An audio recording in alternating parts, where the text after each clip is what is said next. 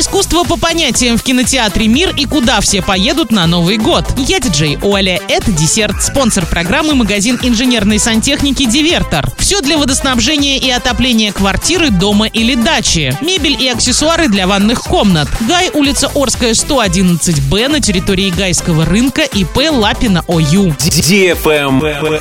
News. В Оренбурге на прошлой неделе на свет появились 145 малышей и 120 семей. По традиции, некоторые из детей получили необычные имена. Например, Арабелла, Мелиса, Мирослава, Мия, Майя, Мия, Мира, Злата, Добрыня, Милан, Леон, Глеб и Архип. А вот редкими именами для новорожденных областного центра стали Сергей, Светлана, Ольга и Любовь. Разводов было всего лишь 57, имя сменили 6 человек.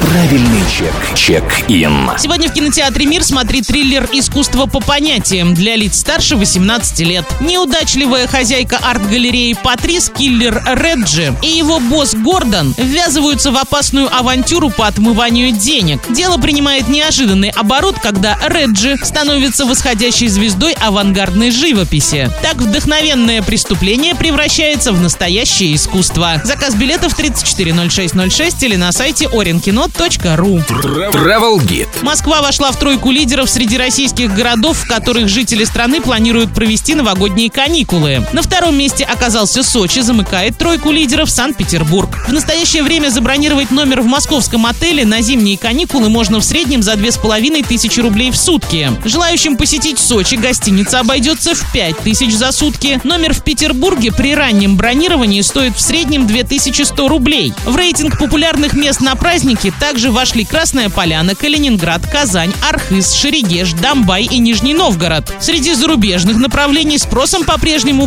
пользуются Дубай, Пхукет и Лондон. На этом все с новой порцией десерта специально для тебя. Буду уже очень скоро.